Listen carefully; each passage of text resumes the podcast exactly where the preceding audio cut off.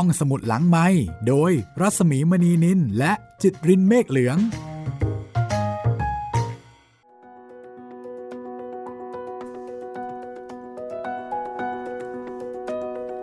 สวัสดีค่ะต้อนรับเข้าสู่กุ๊ดโชว์ตอนที่ 5 สวัสดีคุณจิตริน สวัสดีครับพี่หมีครับ นี่คือห้องสมุดหลังไม้นะคะ ไทย PBS Podcast ค่ะ กลับก็มาที่สเปน กลับไปที่สเปนนะคะ เราอยู่แถวแถวๆจัตุรัสสเปนครับผมในกรุงมาดริดนะคะ พูดเปล่ากับว่าเรานี่คุ้นเคยกับแถวนั้นดีมากเลยนะคะอืมไปยังไม่เคยไปเลยครับ ไม่เคยไปเหมือนกัน สเปนนี่จริง ๆ แล้วเป็นประเทศที่น่าเที่ยวมากนะ ใช่ครับ คนไทยรู้จักสเปนจากอะไรบ้างนะ ฟุตบอล แล้วก็อะไรอีกล่ะ อาหารไหมครับ ชูโรส อ่าฮะอ่าข้าวผัดมีอะสไรอีเปกล่ะนอ่าข้าวผัดสเปน อ่าอ่าเทศฟรากาลมิงโกอ่าใช่ การมาทาดอร์อ๋อวัวกระทิง ใช่ สู้วัวกระทิงใช่ไหมครับอืมก็มีหลายสิ่งอยู่เหมือนกัน แต่ที่มากที่สุดก็น่าจะเป็นฟุตบอลนี่แหละใช่ค่ะครับ ทีมต่างๆมากมายอ่าแต่วันนี้นะคะ ชวนมารู้จักกับวรรณกรรมเยาวชนค่ะ สเปนก็เป็นอีกประเทศหนึ่งนะคะ ที่มีวรรณกรรมเยาวชนดีๆ เยอะเลยทีเดียว โคเซลุยส์โอไลโซล่าก็เป็นหนึ่งในนักเขียนวรรณกรรมเยาวชนฝีมือดีของสเปนค่ะ มีงานดีๆ อ่านแล้วอิ่มอุ่นในหัวใจออกมาเยอะแยะมากมายหลายเล่ม และกุชโชก็เป็นหนึ่งในนั้นเอ่ออาจารย์รัศมีกฤษณมิตร แปลเป็นภาษาไทยค่ะ วันนี้ก็น่าจะดำเนินมาถึงตอนสุดท้ายตอนอวสานแล้วนะคะ ครับผม แต่ว่า ผลงานงานเขียนของโคเซหรือโอไลโซล่ายังอยู่กับเราต่อนะครับ ยาวๆเลยค่ะ ครับผม เป็นเล่มเล็กๆ แต่ว่ามีหลายเรื่องสำหรับเรื่องต่อไปค่ะ จากกุชโช จะไปที่เรื่องของเบนิโตครับ สู้เบนิโตสู้ ก็เป็นเรื่องของเด็กผู้ชายอีกคนหนึ่งเหมือนกัน แต่ว่าจะมีความเหมือนมีความต่างจากกุชโชยังไง รอติดตามตอนหน้าค่ะ วันนี้นะคะ เรามาลุ้นแล้วก็เอาใจช่วยกุชโชของเราดีกว่า ว่าชีวิตต่อไปนี้จะเป็นยังไงนะคะ ในเมื่อลุงอัมโบริโอ ตายซะแล้ว แล้วก็รถเข็นของกุชโช ซึ่งย่าเนี่ยอุตส่าห์มาตกแต่งให้เนาะเอาผ้ามาติดแล้วก็เอ่อเอาโน่นเอานี่มาประดับประดา สวยงาม ถ้าทางย่านี่น่าจะเป็นคนที่แฟนตาซีมากเหมือนกันนะครับผมอาจจะไม่ใช่แค่เรื่องของสายตาแต่เพียงอย่างเดียว ความคิดด้วย ใช่ เด็กๆชอบมากแล้วก็ทำให้ร้านของกุชโชขายดิบขายดี มา เดี๋ยวเราตามติดชีวิตกุชโชกันต่อเลยว่าหลังจากลุงอัมโบรซิโอตายไปแล้ว กุชโชจะยังคงดำเนินธุรกิจนี้ต่อไปได้หรือไม่นะคะ กับตอนสุดท้ายตอนอวสานตอนที่ 5 กุชโชค่ะ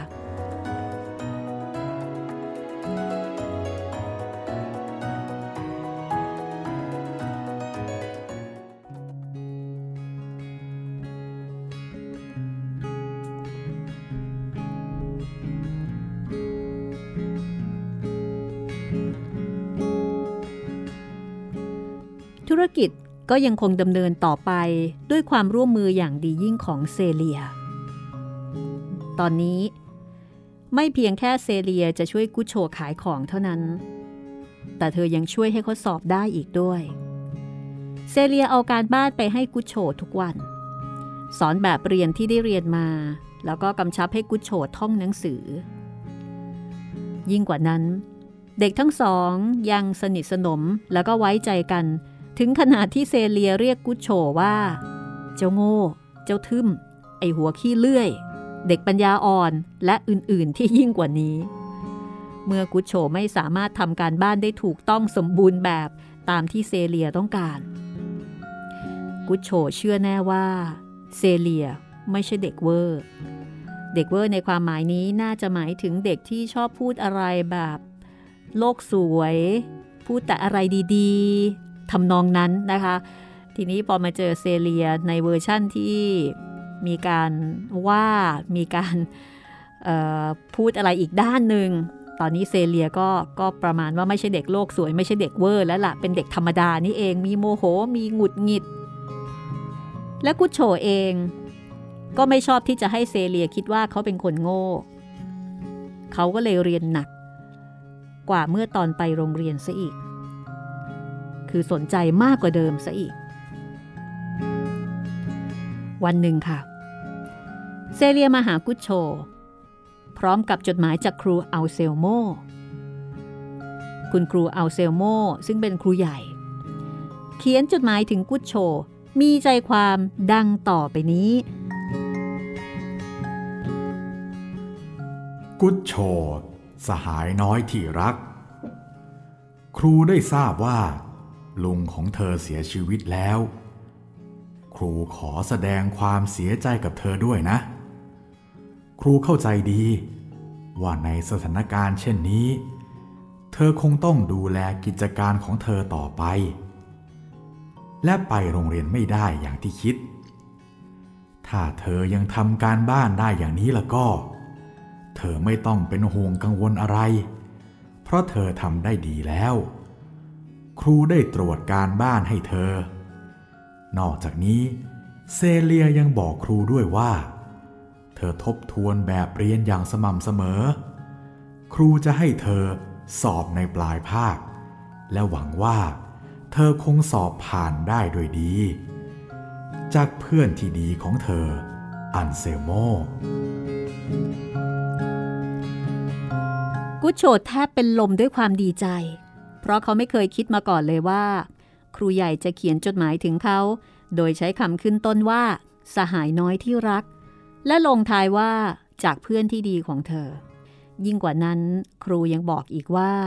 ครูจะให้กุโชเข้าสอบ ทั้งๆทที่เขาไม่ได้ไปโรงเรียน ก่อนหน้านี้กุโชเคยได้ยินจนนับครั้งไม่ถ้วนว่า เด็กๆที่ไม่ชอบไปโรงเรียนนั้น โตขึ้นจะไปอยู่ในคุกแทน แต่เขาจะไม่ต้องตกอยู่ในสภาพเช่นนั้นฤดูใบไม้ผลิช่างสว่าง สดใส อากาศเริ่มร้อนขึ้น จนเซเลียบอกว่า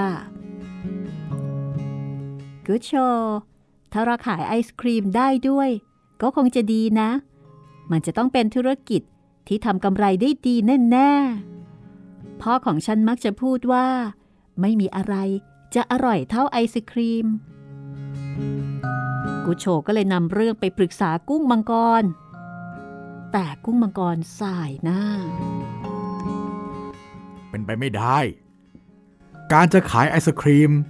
ต้องมีใบอนุญาตพิเศษอีกต่างหาก แกจงพอใจกับการขายลูกอมและขนมต่อไปเถอะ แม้กุชโชจะยังเด็กและไม่เข้าใจอะไรมากนัก แต่เขาก็รู้สึกว่าระยะนี้จิตใจของกุ้งมังกรค่อนข้างหดหู่ และดูมีกังวล กุชโชเองก็มีเรื่องสงสัย คือเมื่อลุงอัมโบรซิโอตาย เขาควรจะแบ่งรายได้ออกเป็นสองส่วนดังเดิมหรือไม่ นี่ กุ้งมังกร แล้วผมจะทำอย่างไรกับเงินที่หามาได้นี้ล่ะ ร้านนี้ตกลงมันเป็นของใครกันแน่เฮ้ยแกไม่ได้จ่ายค่าใบอนุญาตหรอกเหรอ ถ้าแกจ่ายก็ต้องเป็นของแก เขาหยุดคิด แล้วก็พูดเสริมต่อไปว่า อืม แกไม่ต้องไปบอกตำรวจหรอกนะ ว่าลุงอัมโบรซิโอน่ะตายแล้ว มาเลนาแฟนของกุ้งมังกรก็ดูเหมือนจะเป็นห่วงอยู่เหมือนกัน แต่อย่างไรก็ตามเซเลียกับกุชโชมีความสุขมาก ขนมยิ่งขายดีขึ้นเรื่อยๆ เพราะว่าเด็กผู้ชายทั้งหลายพากันแห่มาจากโรงเรียนในตอนเย็นเพื่อซื้อขนม เพราะเซเลียเป็นคนขาย แต่แล้วภัยพิบัติและหายนะ ก็ได้เกิดขึ้นกับกุชโชอย่างต่อเนื่อง ต่อเนื่องกันเป็นลูกโซ่อย่างไม่คาดฝัน จนกุชโช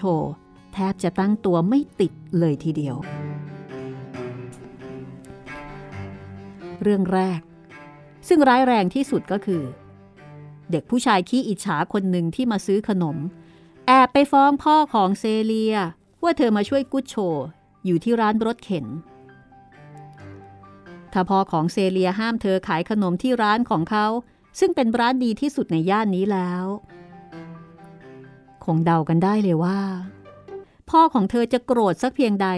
เมื่อรู้ว่าลูกสาวมาขายของอยู่ที่รถเข็นเม็ดทานตะวันข้างถนน เขาห้ามเซเลียออกจากบ้านเป็นเวลาหนึ่งเดือน แต่เซเลียก็แอบหนีมาพบกุชโชตอนเลิกเรียน เพื่ออธิบายบทเรียนให้กุชโชเข้าใจ เซเลียเกือบจะร้องไห้ และกุชโชเองก็ตกตะลึงต่อข่าวร้าย ทั้งสองไม่รู้ว่าจะร่ำลากันอย่างไร เพราะต่างก็รู้สึกราวกับว่าจะไม่ได้พบกันอีก สิ่งเดียวที่กุชโชนึกออก ก็คือบอกเซเลียไปว่า นี่แน่เซเลีย คือ ฉันโกหกเธอนะ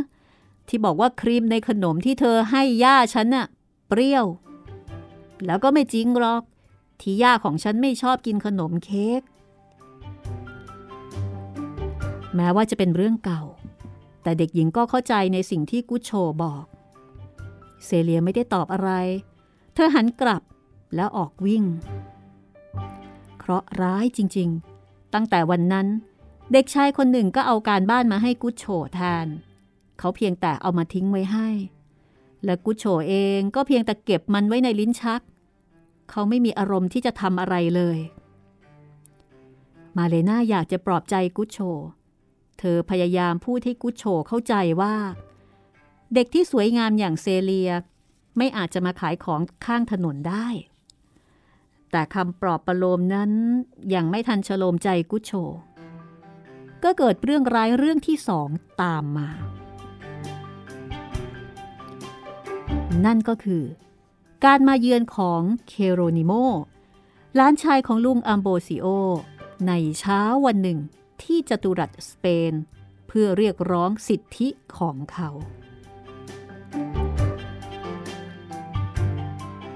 จริงๆ แล้วกุ้งมังกรและมาเลนาวิตกกังวลต่อเรื่องนี้มาก เพราะว่าทั้งคู่เห็นชายคนนี้มาเดินวนเวียนอยู่บริเวณนี้สองสามวันมาแล้ว เพื่อแอบดูกิจการที่เคยเป็นของลุงของเขา แต่กุ้งมังกรและมาเลนาไม่อยากบอกกุชโช เพราะคาดหวังว่าเคโรนิโมจะลืมเรื่องนี้เสีย ช่างโชคร้าย ที่เช้าวันนั้น วันที่เคโรนิโมมาทวงสิทธิ์ร้านรถเข็น วันนั้นกุ้งมังกรและมาเลนาไม่อยู่ ทั้งสองไปตลาดนัดวันอาทิตย์เพื่อซื้อของ หรือบางทีเคโรนิโมอาจจะเลือกวันที่เขาเห็นว่ากุชโชอยู่คนเดียว เคโรนิโมเข้ามาใกล้กุชโช แล้วก็บอกว่าในเจ้าหนอ ฉันมาเพื่อจัดการกับรถเข็นของลุงของฉัน เงินที่แกเคยขายของได้ก่อนหน้าเนี่ยแกเก็บไว้ก็แล้วกัน ฉันยกให้ เขาพูดพร้อมกับแสดงท่าทางโกรธจัด เคโรนิโมถือท่อนไม้อยู่ในมือ กุโชกลายเป็นใบ้ในตอนแรก แต่ด้วยสัญชตาตญาณเขาถอยห่างจากรถเข็น ด้วยคิดว่าชายคนนั้นคงจะถือไม้มาเพื่อทุบตี หากเขาโต้แย้ง เมื่อถอยออกห่างมาจากระยะรัศมีที่ไม้จะหวดถึง กุโชก็กล้าถามว่า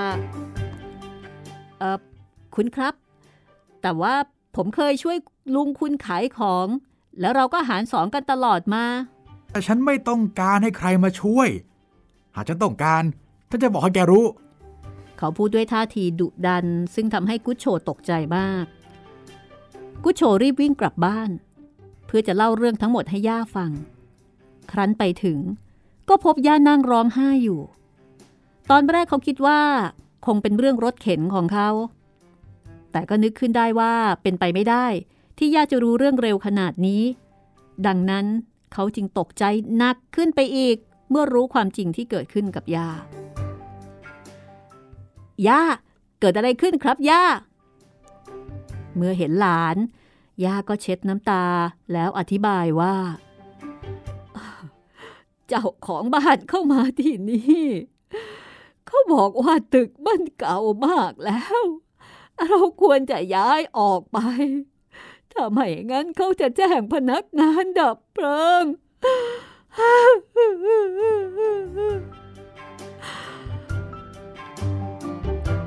กุชโชฟังแล้วก็ไม่เข้าใจ พนักงานดับเพลิงคือคนที่คอยดับไฟเมื่อเกิดเพลิงไหม้ หรือว่าบางทีเจ้าของบ้านอาจจะคิดเผาบ้าน เพื่อไล่พวกเขา และหลังจากนั้น จึงแจ้งพนักงานดับเพลิงให้มาดับไฟอย่างนั้นหรือเปล่า แต่แต่แต่ว่าเราจะต้องไปจากที่ไหนกันเลยย่าก็ไปจากตึกนี้นี่แหละแล้ว แล้วเราจะไปไหนกันล่ะครับย่า เมื่อได้ยินคำถามนี้ ย่าก็สะอื้น พรางบอกว่า เขาว่า ที่ที่ย่าควรจะไป ก็คือบ้านพักคนชรา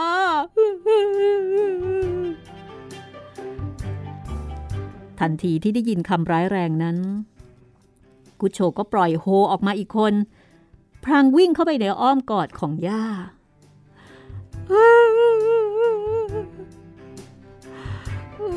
บ้านป่าคนชราเหรอ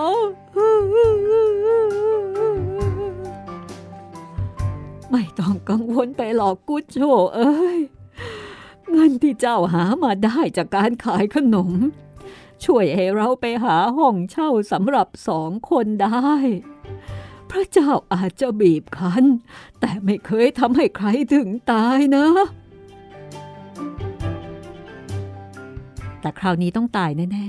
ๆ กุชโชจึงอธิบายให้ย่าฟังว่า เขาถูกยึดรถเข็นเสียแล้ว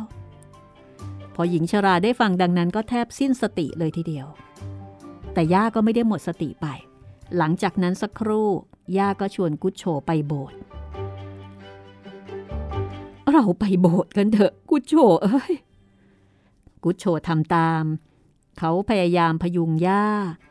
โดยให้ย่าพิงไหล่เขาแล้วก็ถือไม้เท้าช่วยเดินสองย่าหลานมาถึงโบสถ์ซานมาติน ซึ่งอยู่ห่างจากบ้านเราสองช่วงตึก กุชโชคิดว่า ย่าอยากจะขอความช่วยเหลือจากพระที่ย่ารู้จัก แต่ย่าไม่ได้ไปพบพระรูปใด เพียงแต่มานั่งลงที่มานั่งหน้าแท่นบูชา จากนั้นก็ไปยืนอยู่หน้ารูปปั้นพระแม่มาเรีย ซึ่งอยู่ในถ้ำคล้ายๆ ที่เมืองรูทย่าบอกกุชโชว่า จงอธิษฐาน ให้พระแม่มาเรียมาช่วยเราด้วยเถิด กุโชก็ว่าตามที่ย่าบอก แต่ดูเหมือนจะไม่เกิดผลดีนัก เพราะบ่ายวันนั้น เขาต้องขึ้นโรงพัก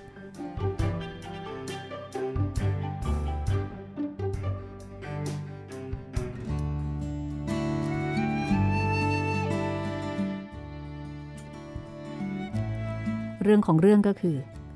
หลังจากกินข้าวเสร็จ เขาก็ไปรอกุ้งมังกรที่จตุรัสสเปน แล้วก็คอยแอบดูเคโรนิโมขายของอยู่ห่างๆอย่างระมัดระวัง เขานึกสงสัยว่าชายคนนั้นจะขายของถูกต้องตามราคาที่ควรจะขายได้อย่างไร และแล้วกุ้งมังกรกับคู่รักก็กลับมา กุชโชเล่าเรื่องทั้งหมดที่เกิดขึ้นให้ทั้งสองฟังอย่างรวดเร็ว กุ้งมังกรหน้าซีดเผือด แต่มาเลน่าหน้าแดงจัดด้วยความโกรธ กุ้งมังกรได้ฟังก็พูดอย่างโปร่งๆว่า ฉันนึกกลัวอยู่แล้วเชียว ไอ้หน้าด้านนี่มันคงใช้เงินที่ได้ไปจนหมด จึงมาหาเงินเพิ่ม ถ้ามันจะมาหาเงินเพิ่ม มันก็จะได้เจอแน่ละ มาเลน่าพูด แล้วเธอก็ไปยังร้านรถเข็น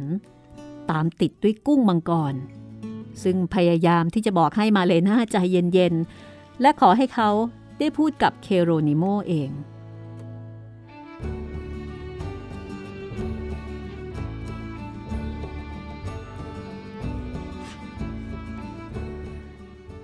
เมื่อเคโรนิโมเห็นทั้งสามคนเข้ามาใกล้ เขาจับไม้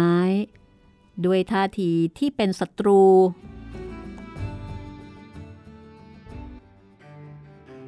กุ้งมังกร พยายามกันคู่รักให้อยู่ข้างหลัง แต่ก็ลำบากมาก เพราะมาเลน่านั้นทั้งสูงใหญ่และแข็งแรงกว่า ทว่าในที่สุดเขาก็ทำสำเร็จ และอธิบายให้เคโรนิโมฟังอย่างสุภาพว่า นี่คุณ ไม่มีใครเถียงหรอกนะ ว่าร้านนี้เป็นของลุงของคุณ แต่ลุงก็ได้เป็นหุ้นส่วนทำธุรกิจกับเด็กคนนี้นะ เขาพูดพร้อมกับชี้มือมาที่กุชโช ซึ่งกำลังมองดูเหตุการณ์อยู่ด้วยความวิตก ดังนั้นที่ถูกต้องก็คือกกุดโชควรจะได้ดูแลธุรกิจนี้ต่อไป และให้เงินกำไรแก่คุณครึ่งหนึ่งฉันไม่ต้องการให้ใครมาดูแลธุรกิจของฉัน เคโรนิโมตอบ ผมจะบอกให้ว่า ถ้าเราขึ้นศาลกันแล้วก็ เด็กจะต้องชนะแน่ เพราะว่าเขามีพยานสำหรับฉันแล้ว ฉันพอใจกับศาลนี่แหละ เคโรนิโมหมายถึงท่อนไม้ที่เขาถืออยู่ในมือ ไม่รู้ว่า เป็นเพราะมาเลนากลัวว่าเคโรนิโมจะทำร้ายคนรักของเธอ หรือเป็นเพราะเธอไม่อาจประงับความโกรธไว้ได้กันแน่ มาเลนาตะโกนใส่หน้าเคโรนิโมว่า และสำหรับฉัน ก็ไอ้นี่ แล้วเธอก็ใช้มือทั้งสองข้าง ยกถุงใส่สินค้า ทุ่มหัวเคโรนิโม เคโรนิโมล้มลงไปกองกับพื้นในทันที แต่กุ้งมังกรพลาดท่าที่เข้ากั้นคู่รักเอาไว้ไม่ให้ไปทำร้ายเคโรนิโมอีกเป็นครั้งที่สอง เพราะว่าในจังหวะนี้เอง เคโรนิโมลุกขึ้นได้ แล้วก็ตีกุ้งมังกรเข้าให้ที่หัวทำให้เขาถึงกับหัวแตกเลือดไหลอาบ และทันทีที่มาเลนาเห็นเลือดของคนรักเข้าเท่านั้น เธอก็หน้ามืดเลือดขึ้นหน้า เข้าต่อสู้กับเคโรนิโม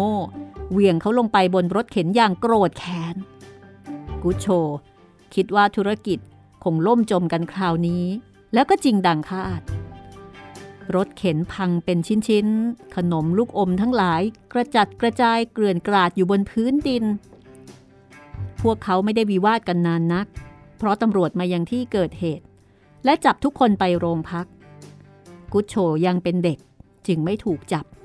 แต่เขาก็ตามไปเป็นเพื่อน เผื่อว่าจะช่วยอะไรได้บ้าง ช่างเป็นคืนที่แสนเศร้าอะไรเช่นนั้น กุ้งมังกรและมาเลนาถูกขังอยู่ในห้องขังหนึ่งคืน เมื่อกุชโชกลับบ้านเพื่อเล่าเรื่องทั้งหมดให้ย่าฟัง โดยผ่านไปทางจัตุรัสสเปน ก็เห็นเศษรถเข็น ซึ่งใครบางคนเอาไปกองรวมๆกันไว้ใต้ต้นไม้ ส่วนขนมนั้นเหลือแต่ซองเม็ดทานตะวันเปล่า กระดาษลูกอม ก้านอมยิ้ม ซองใส่รูปลอกและรูปภาพต่างๆ ขนมถูกขโมยและกินจนหมด ที่ร้ายที่สุดก็คือ ฝนตกลงมาอีก ทำให้เครื่องประดับรถเข็นที่ย่าตั้งอกตั้งใจเย็บให้ สกปรกเลอะเทอะ และกระจัดกระจายเกลื่อนพื้นไปด้วย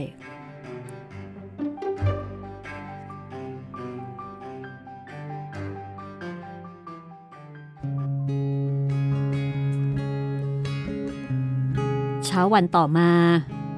ทั้งกุ้งมังกรและคู่รักของเขา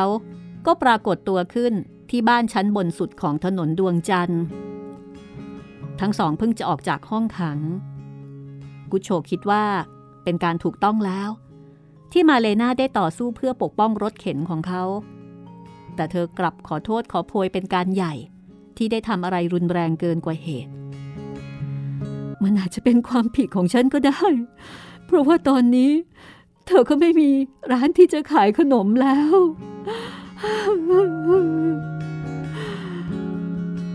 กุชโฉไม่ได้พูดอะไร แต่กุ้งมังกรปลอบใจคู่รักว่า พวกเขาต้องรู้วันยันข้ามแล้ว ไม่วันนี้ก็วันหน้า แล้วเขาก็อธิบายให้กุชโฉฟังว่า ไอ้ใบอนุญาตขายของน่ะ มันเป็นของส่วนตัวของลุงอัมโบรซิโอเท่านั้น เมื่อแกตายไปก็จะไม่มีใครมีสิทธิ์มาขายของที่รถเข็นต่อจากแกได้ เพราะงั้นฉันถึงได้บอกแกว่า ให้จ่ายเงินค่าเช่าแก่ตำรวจ โดยไม่ต้องบอกว่าลุงตายไปแล้ว แต่ตอนเนี้ยเขารู้กันหมดทั้งโรงพักแล้วและทั้งแกและเคโรนิโม ก็อดได้รถเข็นของลุงอัมโบซิโอทั้งคู่คำอธิบายทั้งหมดไม่ได้ทำให้กุชโชรู้สึกดีขึ้น เพราะหลังจากเห็นรถเข็นอยู่ในสภาพยับเยิน และไม่มีขนมเหลือเลย เขาก็รู้ทันทีว่าธุรกิจของเขา พังพินาศลงแล้ว ในขณะนั้นเองก็มีเสียงเคาะประตู เสียงซึ่งไม่มีใครเคยได้ยินมานานนับเดือนแล้ว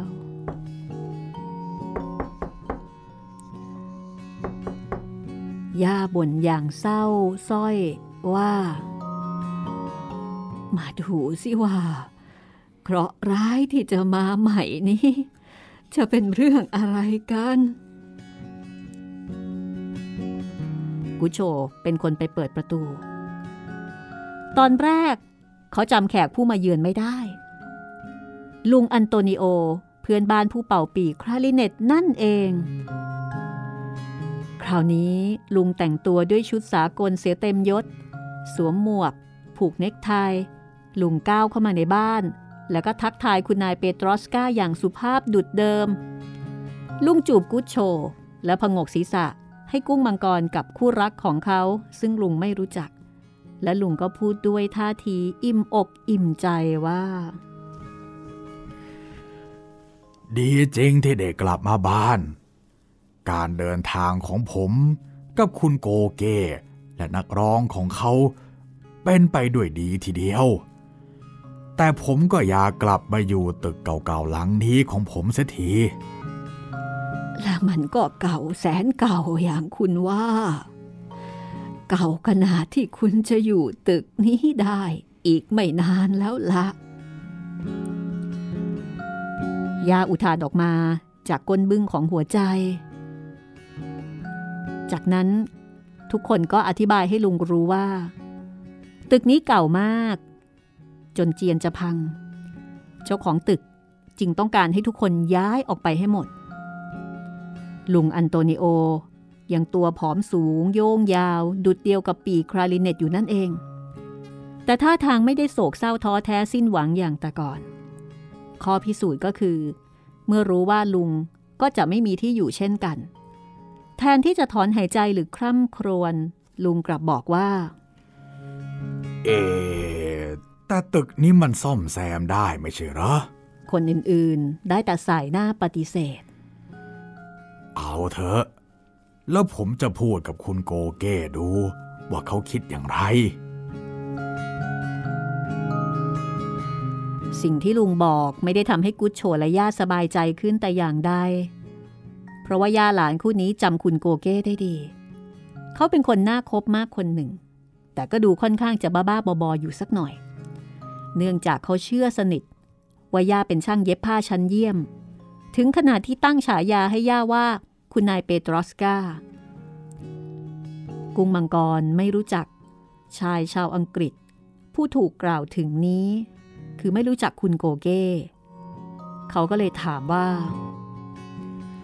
คุณโกเก้นี่เป็นใครกันครับ เป็นคนที่จะแก้ปัญหาทุกอย่างในชีวิตได้ ลุงอันโตนิโอพูดอย่างหนักแน่นแบบไม่ลังเลแม้แต่น้อย คิดดูสิเเขาเก่งแค่ไหน ที่สามารถหาเงินเป็นล้าน ได้จากการเป็นผู้จัดการวงดนตรีที่มีนักร้องสี่คน ซึ่งไม่รู้แม้แต่โดเรมีฟาซอน แม้ว่าตอนนี้ พวกเขาจะรู้มากขึ้น เพราะมีผมไปช่วยสอน แต่เอาเถอะ เราอย่าเสียเวลากันเลยนะ ผมจะรีบไปหาเขา ลุงอันโตนิโอจากไปอย่างสุภาพ ดุดเดียวกับตอนมา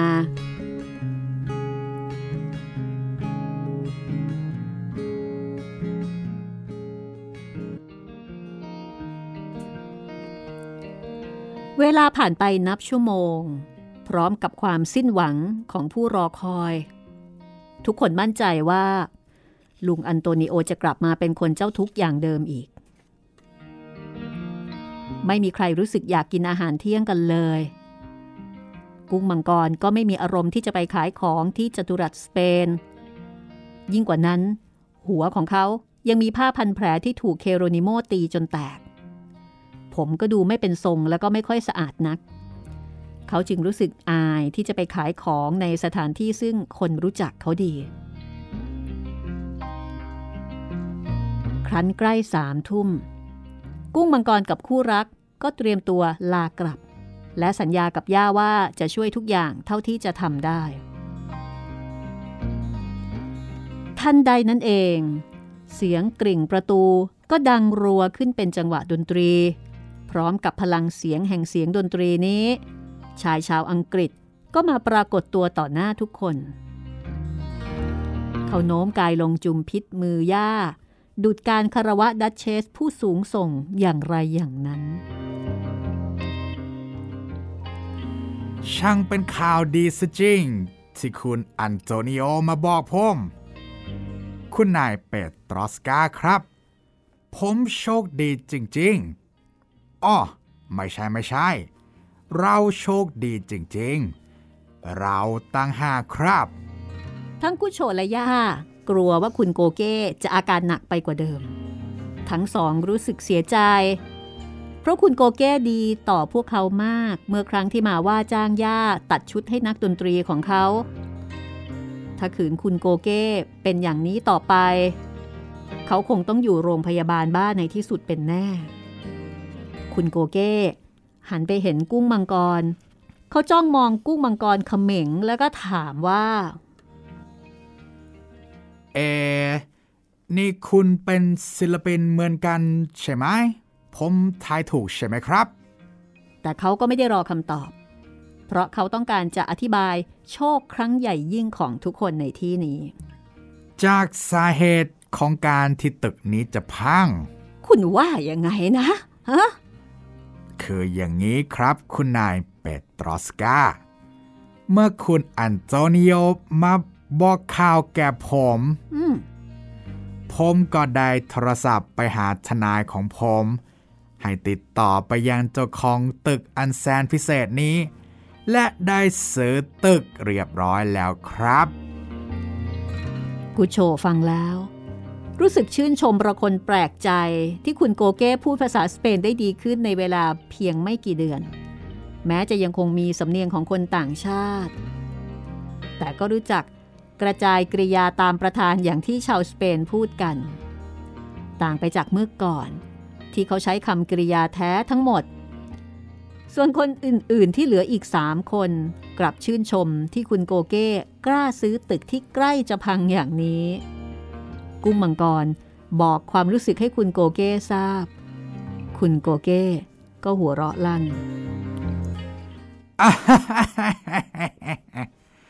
พวกคนศิลปินทั้งหลายไม่เข้าใจหรอก นี่เป็นตึกเก่าที่สวยงาม ผมจะซ่อมแซมบูรณะมันเอง ผมจะตั้งเป็นสำนักงาน และที่ชั้นล่าง ผมจะเปิดร้านใหญ่ ขายชุดแบบต่างๆของวงร็อกขยาวดวงจันทร์ซึ่งออกแบบโดยคุณนายเปตรอสกา ย่าถึงกับอ้าปากค้าง คิดไปว่าขณะนี้ตัวเองอยู่ในการแสดงละครสัตว์ และถึงคราวที่ต้องลุกขึ้นมากล่าวสวัสดีทักทายผู้ชม และด้วยท่าทีที่เคร่งขรึมเช่นเคย ลุงอันโตนิโอก็กล่าวแทรกว่า สิ่งที่คุณโกเก้พูดมาทั้งหมดเป็นความจริง ตอนที่เรากลับจากคานารี เขาบอกผมว่า เขาต้องการจะเปิดร้าน เพื่อขายชุดที่กำลังฮิตของวงร็อกเขย่าดวงจันทร์ ดังนั้นเมื่อเขารู้เรื่องตึกนี้ เขาจึงดีใจมาก แล้วก็รีบซื้อทันที ยิงไปกว่านั้น คุณโกเก้ขัดจังหวะอย่างกระตือรือร้นถนนนี้ไม่เพียงแต่จะใกล้กับถนนกรานเบียร์เท่านั้น แต่เพราะชื่อของมันจะช่วยโฆษณาสินค้าไปในตัวด้วย ณ ถนนดวงจันทร์ เราขายชุดสไตล์นักร้อง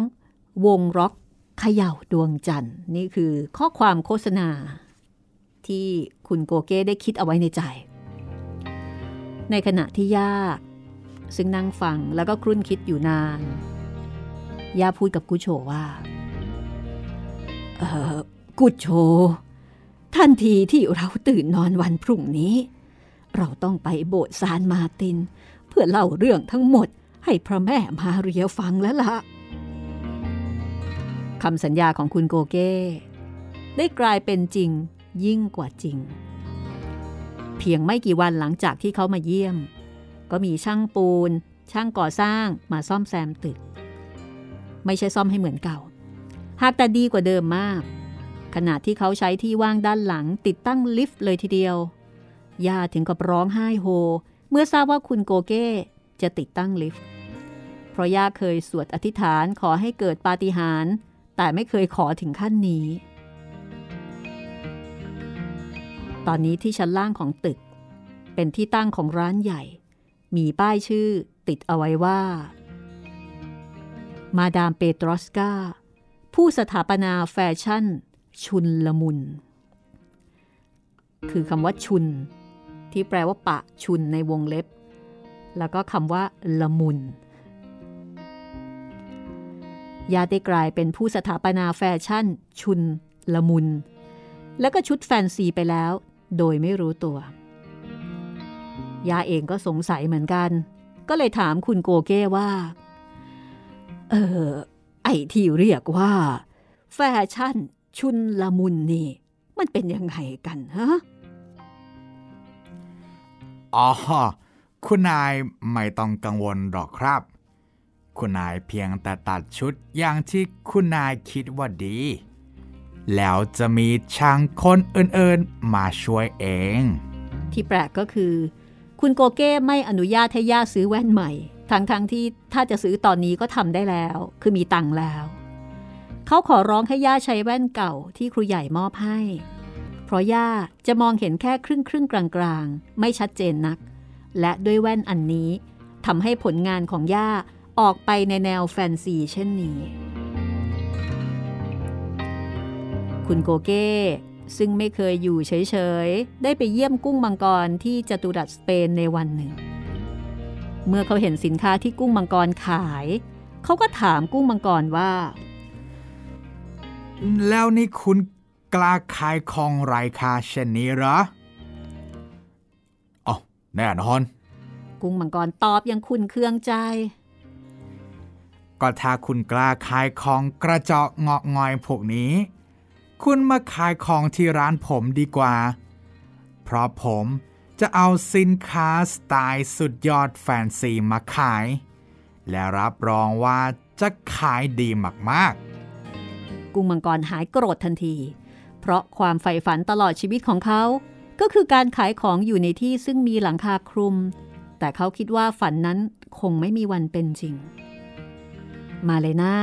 คู่รักของกุ้งมังกรก็มีความสุข เธอบอกกับกุ้งมังกรว่า ถ้างั้นคราวนี้เราก็จะได้แต่งงานกันแล้วสิ เธอคิดอย่างนั้นเหรอ กุ้งมังกรถาม เพราะว่าจริง ๆ เขาขี้เกียจแต่งงานเสียจริง ๆ ไม่ใช่ว่าฉันคิด แต่ฉันมั่นใจเลยละ เธอตอบเขาด้วยท่าทางอย่างคนตัดสินใจดีแล้ว เช่นเดียวกับตอนที่เข้าไปเอาเรื่องเคโรนิโมอ๋อฉันก็ด้วย ฉันก็ด้วย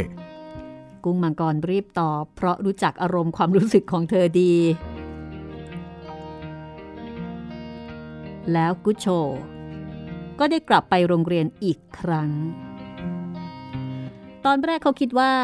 เขาอาจจะไม่ชอบเรียนอีกแล้ว เนื่องจากเขาเคยชินกับความสนุกในการขายของที่ร้านรถเข็น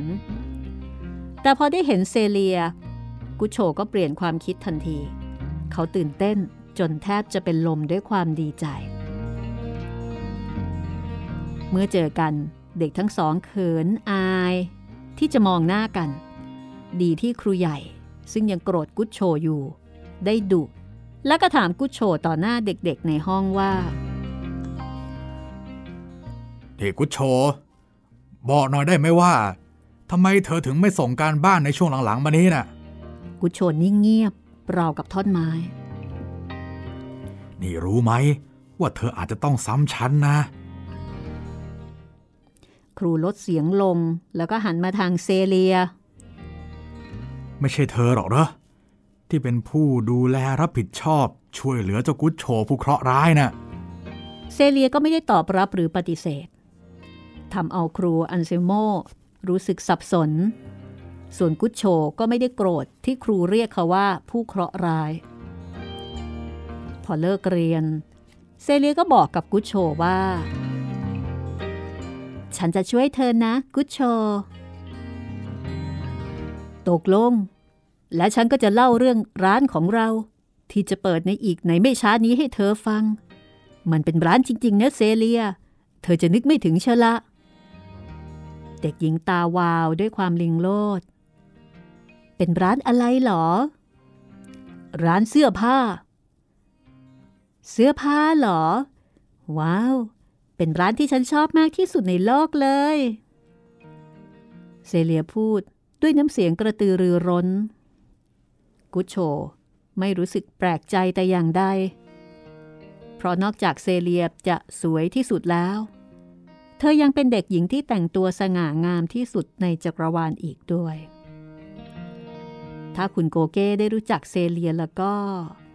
เขาต้องจ้างเธอให้ทำงานด้วยเป็นแน่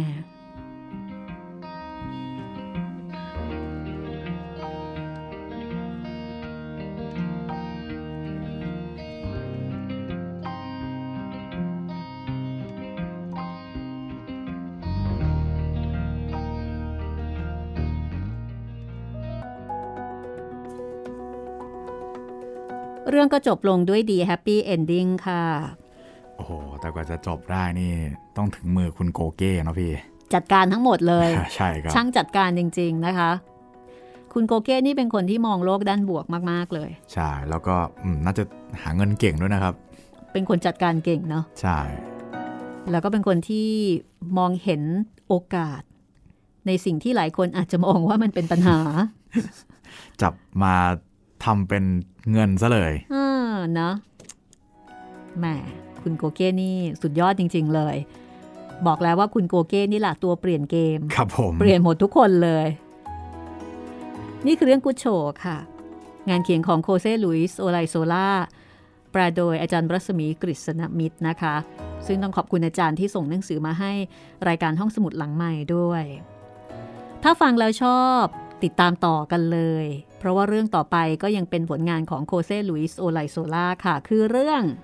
สู้เบนิโตสู้ สนุกมากนะคะ สนุกไม่แพ้กันค่ะ ก็ติดตามกันต่อเป็นเล่มเล็กๆ ผอมๆ บางๆนะคะ ฟังไม่กี่ตอนก็จบแล้วก็จะเปลี่ยนเรื่องต่อไป ก็ใครที่เป็นสายวรรณกรรมเยาวชน ก็คงจะได้ฟังกันเต็มอิ่มแน่ๆค่ะ กับงานละมุนละมุนนะคะในสไตล์ feel good ของโคเซลุยส์โอไลโซล่าคุณจิตรินฝากช่องทางการสื่อสาร แล้วก็ช่องทางการออกอากาศสักนิดหนึ่งนะคะ ครับผมยังไงก็ติดตามรับฟังห้องสมุดหลังไมค์กันได้หลากหลายช่องทางนะครับ ทั้งทางเว็บไซต์แล้วก็แอปพลิเคชันของไทย PBS Podcast นะครับ ทาง Spotify Google Podcast ทาง Podbean แล้วก็ทาง YouTube Channel ไทย PBS Podcast นะครับ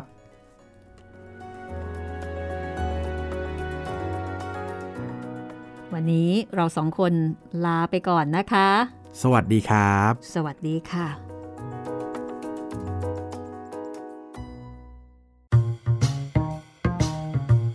ห้องสมุดหลังไม้โดยรัสมีมณีนินและจิตรินเมฆเหลือง